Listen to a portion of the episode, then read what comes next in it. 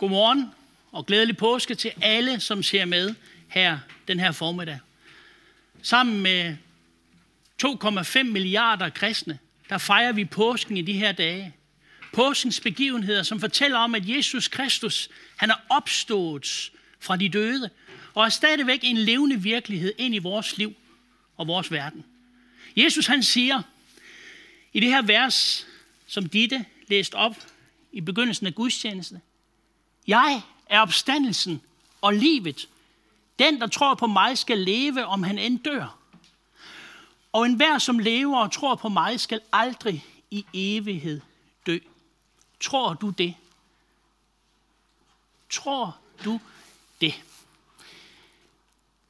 Jesu fysiske opstandelse fra de døde påskemorgen, det er en forudsætning for, at vi i dag kan møde ham. Vi kan høre ham. Vi kan bede til ham og regne med hans omsorg i liv og i død. Jeg vil gerne tale ud fra en passage, vi finder i 1. Korintherbrev, kapitel 15. Overskriften har jeg valgt at give den her lidt utænkelige titel. Tænk, hvis der ikke var nogen påske morgen.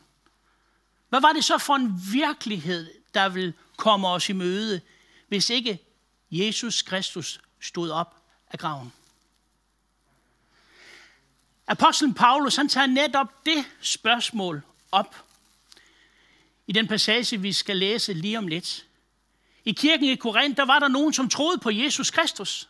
De troede på, at han havde givet sit liv på Golgatas kors langfredag. Det var en smuk beretning om kærlighed, og hvordan Jesus han træder i stedet for syndere, den havde de godt nok fanget. Men når det kom til opstandelsen fra de døde, og at Jesus Kristus han var opstået, så var det lidt svært for mange i menigheden der at gribe. Fordi det øh, trodser alle, alt fornuft, at et menneske, som er død, kan blive levende igen. Så Paulus, han kommer ind på i de her vers, vi skal læse, hvorfor netop Jesu opstandelsen er helt grundlæggende i vores tro. Og Paulus han giver os fem tragiske ting, som vil være sande, hvis Kristus ikke opstod.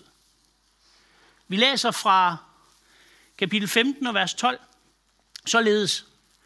Men når det prædikes, at Kristus er opstået fra de døde, hvordan kan så nogen af jer sige, at der ikke findes nogen opstandelse fra de døde? Hvis der ikke findes nogen opstandelse fra de døde, er Kristus heller ikke opstået. Men når Kristus ikke er opstået, er vores bredden tom. Og jeres tro er også tom.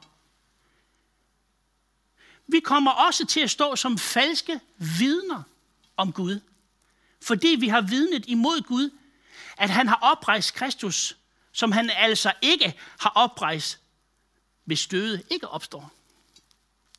For hvis døde ikke opstår, er Kristus heller ikke opstået. Men er Kristus opstået, men, undskyld, men er Kristus ikke opstået, er jeres tro forgæves. Så er I stadig væk i jeres sønder. Og så er også de, der er sovet hen i Kristus, gået fortabt. Har vi alene i dette liv sat vores håb til Kristus, så er vi de yngværdigste af alle mennesker. Læg så mærke til i vers 20, hvordan hele stemningen den ændrer sig. Når Paulus siger, men nu er Kristus opstået fra de døde, som første grøden af dem, der har sovet hen. Fordi døden kom ved et menneske, er også de dødes opstandelse kommet ved et menneske. Prøv en gang og tænk på det her utænkelige spørgsmål. Hvad var det for en virkelighed, vi var vågnet op til, hvis der ikke havde været påske? Det er det, Paulus besvarer. Læg mærke til, hvad han siger i vers 14. Men er Kristus ikke opstået, er vores bredden tom. Du spilder tiden, og jeg spilder min tid, hvis det er tilfældet.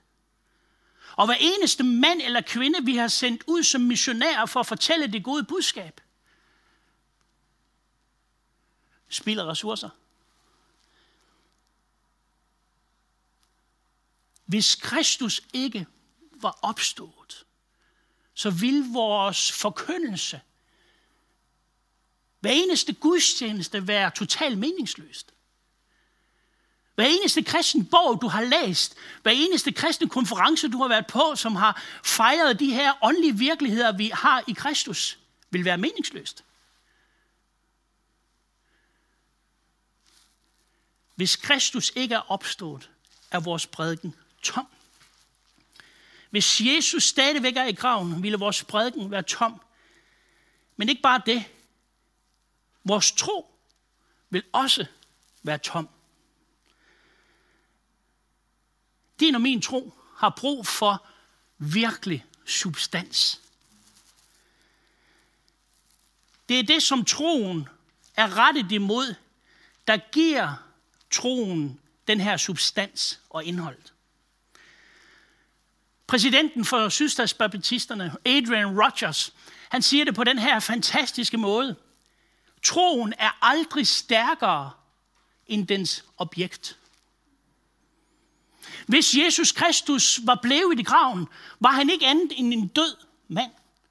Og hvad kan en død mand udrette? Ingenting.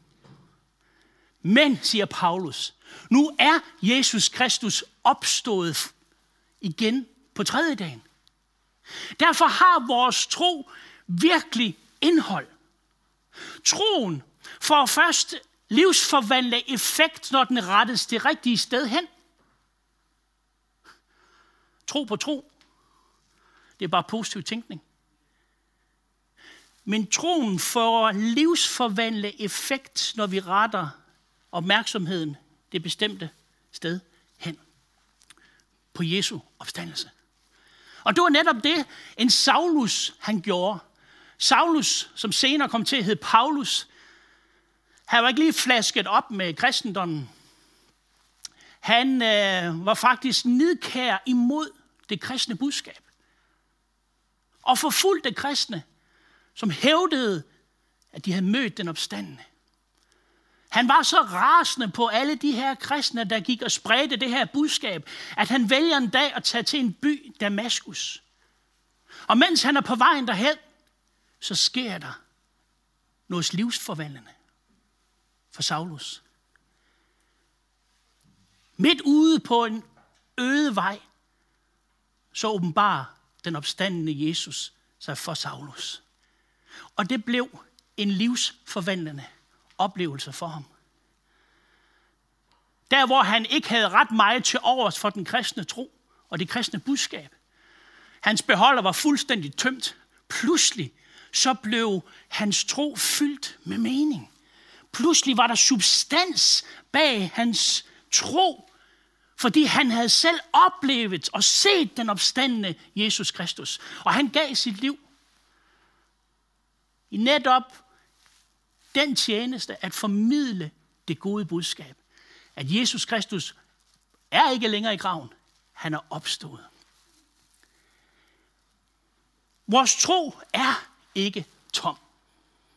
Men hvis der ikke har været nogen påske, hvor Jesus opstod, så var vores bredden tom. Vores tro vil også være tom. Men ikke alene kun det. Læg mærke til, hvad der står her i vers 15 og 16. Vi vil også komme til at stå som falske vidner imod Gud. Paulus siger,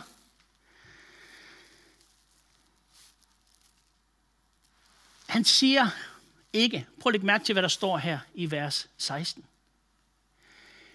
Paulus siger ikke, hvis Kristus stadigvæk er i graven, så har vi taget fejl. En ting er at tage fejl. Noget andet, det er at være et falsk vidne. Paulus han følger den her tanke her. Hvis Kristus stadigvæk er i graven, jamen så fortæller vi en stor løgn videre til andre mennesker. Prøv en gang at tænk den her utænkelige tanke. Hvis nu påsken ikke var fundet sted, og Kristus stadigvæk var i graven, og disciple, Jesu disciple, de bare løb rundt med en løgn. Prøv at lad os følge tanken og følge argumentet. Hvorfor skulle de egentlig løbe med en løgn? Altså man lyver ikke for at komme ind i problemer, man lyver for at komme ud af problemer. Fordi problemer, det var netop det, disciplene kom ind i, fordi de fortalte, at Jesus var opstået. Mange af dem blev kastet for løverne i Rom. Mange af dem led martyrdøden. Nej, de første disciple var ikke falske vidner. De siger selv, at de havde set den opstandende.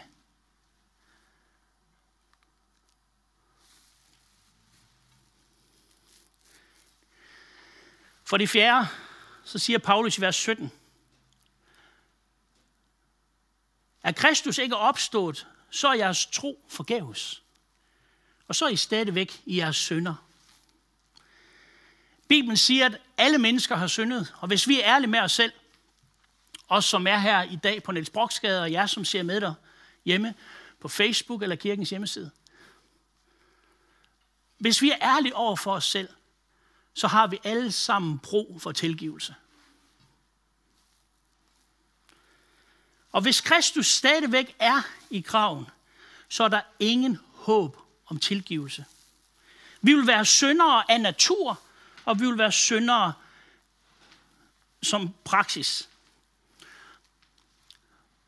Hvorfor har opstandelsen med tilgivelse at gøre? Jo, Bibelen siger, at syndens løn er døden. Så hver eneste gang vi bryder Guds lov, så sidder Gud i himlen en hellig Gud, der ikke bare kan feje vores overtrædelser ind under gulvtæppet.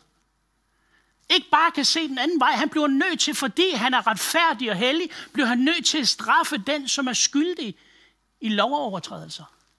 Eller så vil han ikke blive ved med at være retfærdig og hellig.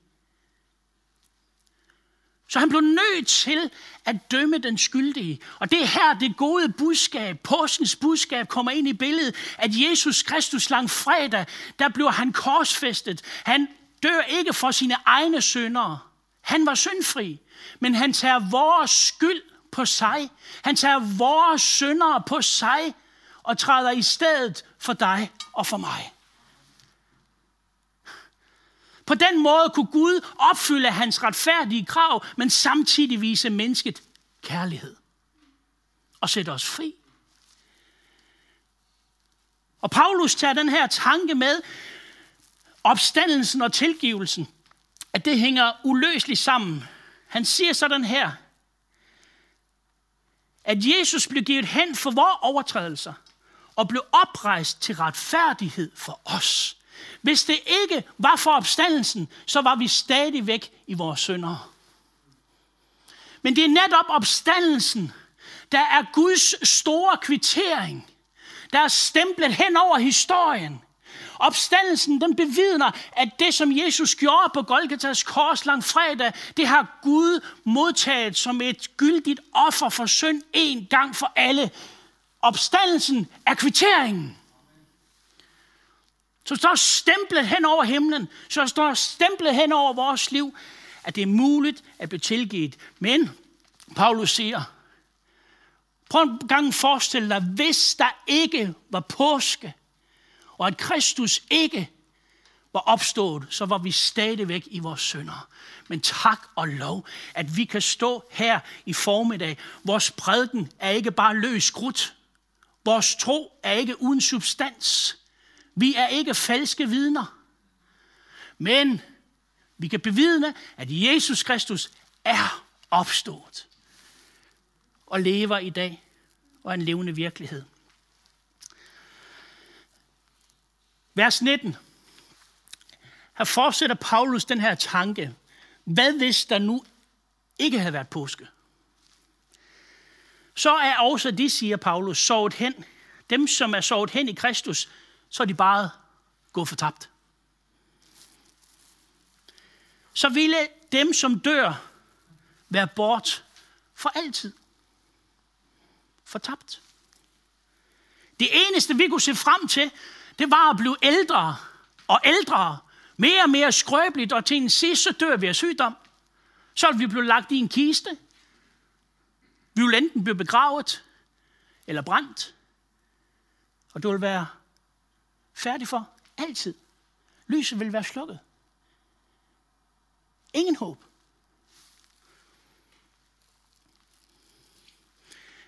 Heldigvis er det ikke sådan, fordi Jesus Kristus er opstået. Døden er ikke længere afslutningen på livet. Jesus siger netop dette. Jesus siger, jeg er opstandelsen og livet. Den, som tror på mig, skal leve, om han end dør. Det gælder også i dag. Du, som sidder derude og lytter med. Hvis du tror på Jesus Kristus, så er døden, så har døden ingen magt i dit liv. Jo, du kommer til at dø en dag, hvor hjertet det holder op med at slå, og din ånd og din sjæl forlader kroppen, og vi vil tage en smuk afsked med dig, men du vil leve videre. Jesus Kristus siger, den som tror på mig skal leve, om end han dør. Hvilket håb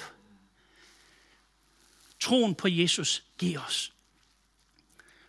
Hvis du besøger Rom, så findes der under Roms gader katakomberne, hvor man side om side har begravet både kristne og ikke-kristne igennem mange, mange år. Og her er nogle inskriptioner fra en, en begravelsesplads, hvor ikke-kristne har begravet deres døde. Der står sådan her, lev i nuet. Vi kan ikke være sikre på andet. En anden inskription over en grav siger sådan her. Jeg løfter min hånd imod den Gud, som tog mit liv som 20-årig, selvom jeg ikke har gjort noget som helst galt. En anden inskription lyder således, spørg mig ikke. Jeg er i mørket og kan ikke svare dig. Men der er også nogle inskriptioner over de kristne, som begravede deres døde. Og det var meget anderledes. Her er en af dem. Her ligger Maria, steg til hvile i ro. Her ligger Laurus, båret væk af engle. Han var kaldet. Han tog herfra i fred.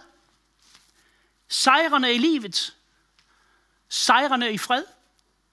Og sejrene i Kristus. Hvilken forskel troen på Jesus gør for et menneske.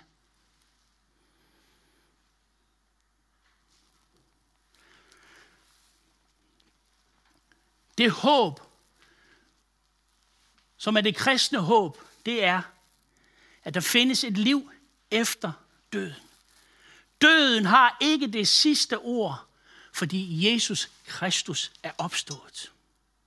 Dem, som dør i troen på Kristus, er ikke gået fortabt, men de har fået et evigt liv. Vi skal til at afslutte. Men prøv at lytte til det her citat.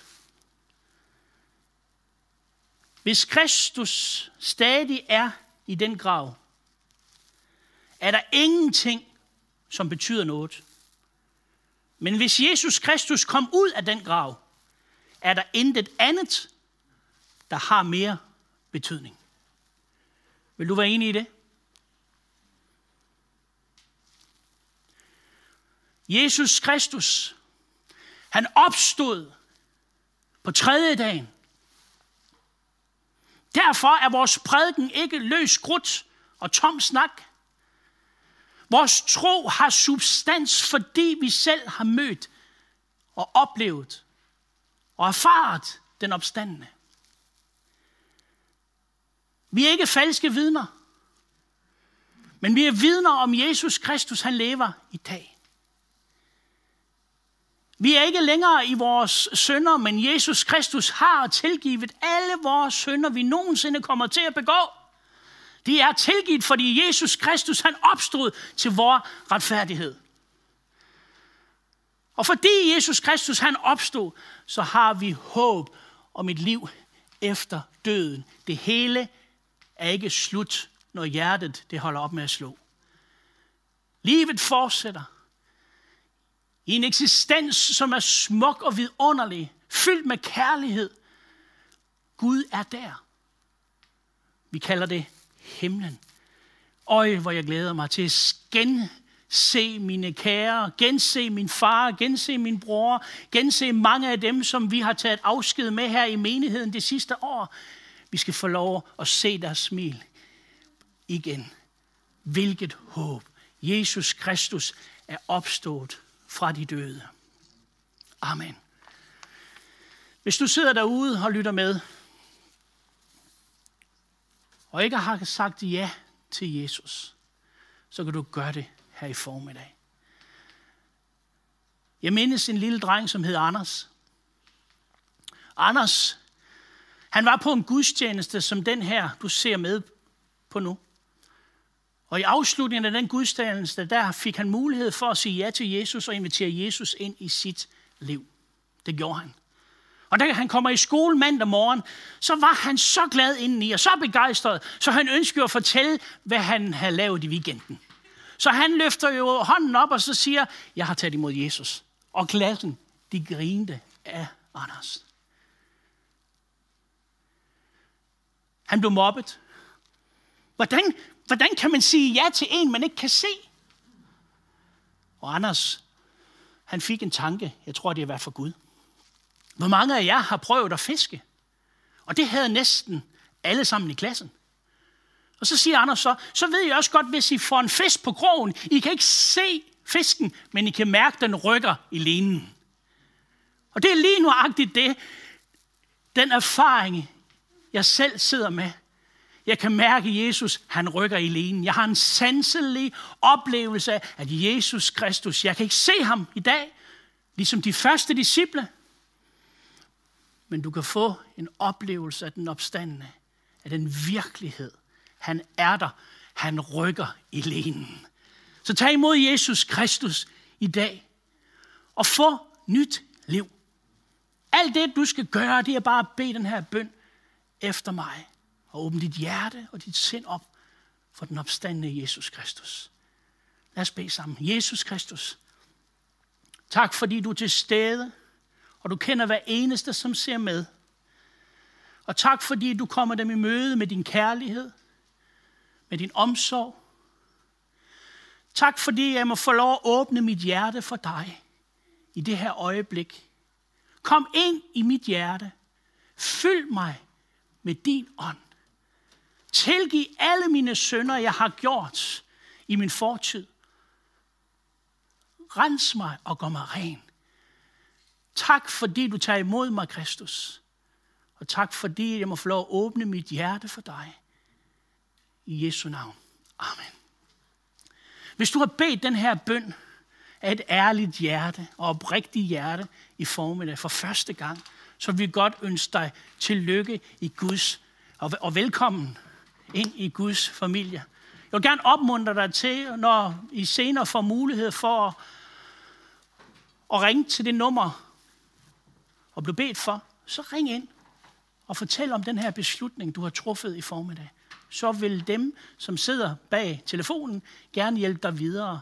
Og vi vil sørge for, at du får noget materiale i hånden om det her nye liv, du kan få med Jesus. Vi vil gerne give dig et nyt testamente, så du kan få lov at læse om din nyvundne tro på ham.